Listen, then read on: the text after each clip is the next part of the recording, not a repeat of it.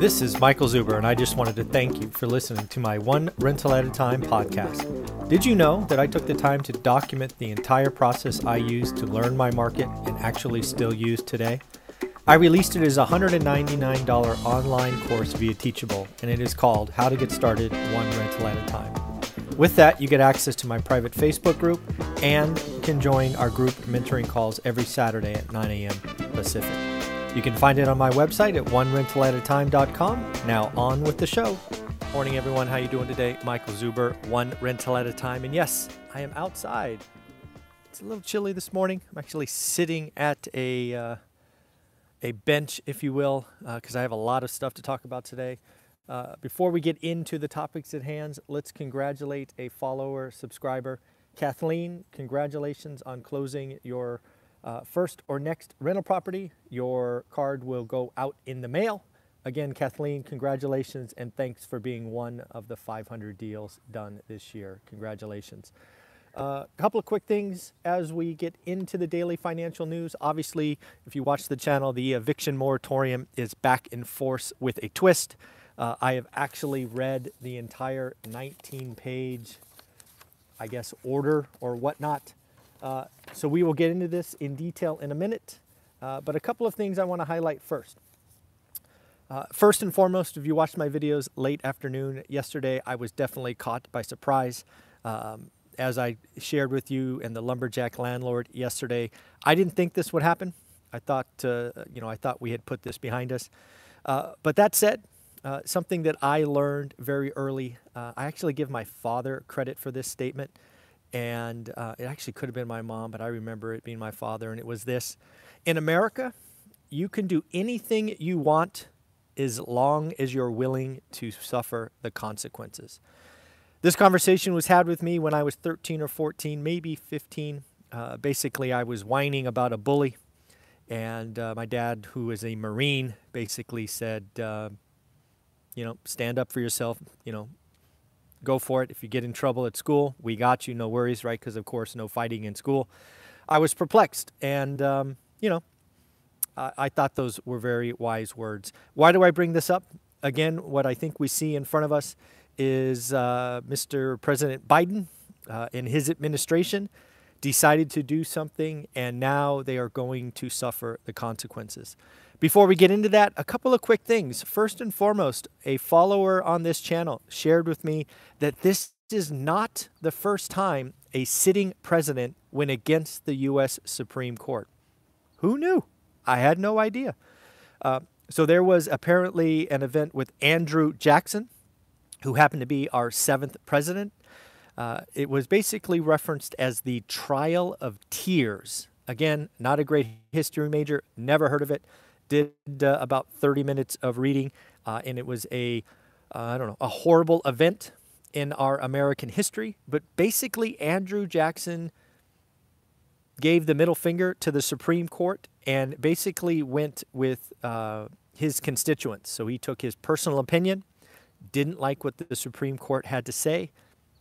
And out of that really became the fact that the Supreme Court has the authority to rule, and it must be enforced. It took time, but yes, this was one of the rulings that actually strengthened the Supreme Court.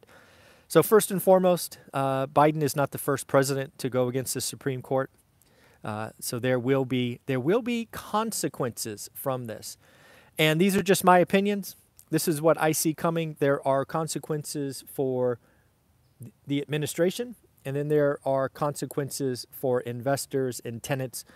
We will get into those momentarily. But first, let's get into the daily financial news, because while the eviction moratorium is something that we all feel, I do want to hit the rest of the information first, and then we will get into what I see coming as consequences. First and foremost, the ADP jobs report came out light, disappointing. If you don't know, this is a private payroll report that always comes out a day or two ahead of the official numbers. It's an interesting report because it's actually very rarely in sync with the report that will come out Friday. But nonetheless, 330 jobs were created in the month of July, where they were expecting 653. As expected, leisure and hospitality had the greatest numbers at 139,000. But yes, a disappointment. Bonds will likely, I guess, would likely go. Bonds would go up, rates would go down if all holds true here. General Motors missed expectations for Q2 by a wide margin on earnings, actually hit on revenue. However, they raised guidance. They basically cited a $1.3 billion expense for warranty recalls. Ouch, that's gotta hurt. Lyft is an interesting report, beat top and bottom, and as expected, we are back to 2019 levels. This is definitely becoming a theme. Royal Caribbean, right, cruise operator, oh, missed top and bottom. They did indicate the bookings are up 50% and they expect 80% of their fleet to be operating by the end of the year. But yes, ouch. Avis budget, get this, folks. You like to be on an earnings call when the CEO says this. Best quarter in the company's history.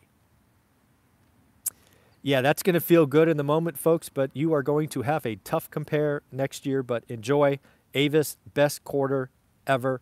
And just to show you that analysts don't know what they're doing, analysts had expected Avis budget to earn $1.21.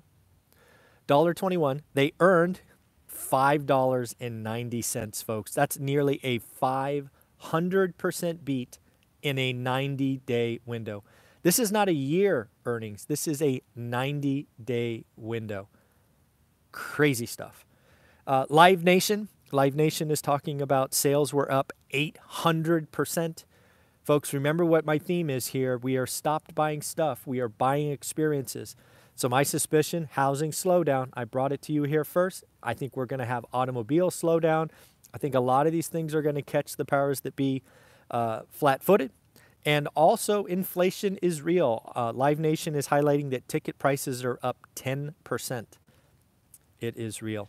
Lastly, I found the three cities with the most, with the highest net migration. And again, these are things that you watch for because they are investable. Number one was Riverside, California. Number two, Lakeland, Florida. And then Myrtle Beach, South Carolina. Again, these are regions that people are migrating to, likely away from high expensive areas. So that is good. Saw a couple of posts here from folks that are closing on their next properties in the next couple of weeks, 30 days. Make sure you direct message me your address. Don't put it on YouTube. That's silly. You don't want to do that. But direct message me maybe on Instagram or send me an email off my website with your address, and I will happily send you one of these cards as well. So now back to the eviction moratorium. It caught me flat-footed yesterday. I was definitely disappointed. But after, there's a couple of things. There are going to be consequences for Biden, and there'll be consequences for tenants and investors. So let's talk about the administration first. These are just my beliefs. I'm actually going to ask Anna Kelly about them later. But basically, the Supreme Court, specifically Brett Kavanaugh, I believe his name is, he is not going to be happy. I suspect a lot of judges aren't going to be happy that Biden chose to ignore a pretty clearly black and white statement. So I suspect judges and the Supreme Court to be extra intense on their rulings. I expect not only this declaration to be declared unconstitutional shortly, probably within weeks. I suspect that the Supreme Court will go the extra mile now and say all eviction moratoriums are unconstitutional. Again, back to Andrew Jackson and what the Trail of Tears, the result of the Trail of Tears is if the Supreme Court makes a ruling for the country, they can. It can be enforced. So I live in the state of California. We had already extended our moratorium to the 31st. I believe New Jersey was January 1st. I expect the Supreme Court to say not only is the CDC moratorium unconstitutional, but every single moratorium is unconstitutional and immediately voided, or whatever the right word is, legal speak. Not an attorney. These are just my opinions. In addition to this, I believe the Supreme Court is going to open liability. That is something I think that would have been, I don't know, below the radar before, but I fully expect the Supreme Court again to be upset and almost malicious in returning, and they are going to open up the CDC and local government to liability and significant penalties for this unconstitutional behavior. Again, it will take time, but it is coming. And then lastly, they risk really impacting the currency, because one of the things that, you know, the reserve currency of the world, we have faith, the rule of law. Right now, the rule of law is not being treated with the due respect it is should.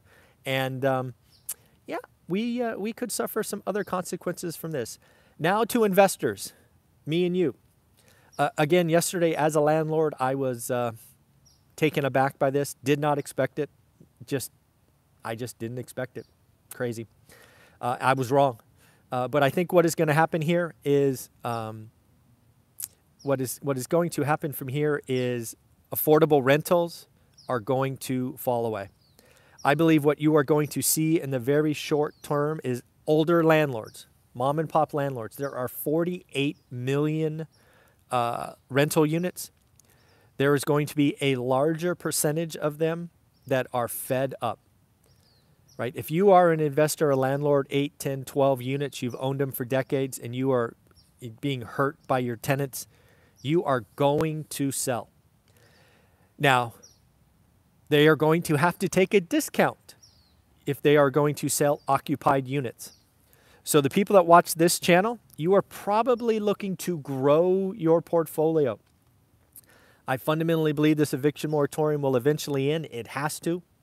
And if you are in a position and you have the appropriate reserves, you can probably pick up some pretty good rental units that are occupied at a discount. Make sure you get a discount. Make sure you get a discount. In addition to that, landlords, it's time to tighten your criteria. I would strongly suggest you evaluate your yes answer for tenants. Increase the credit score, the income ratio, whatever you want it to be.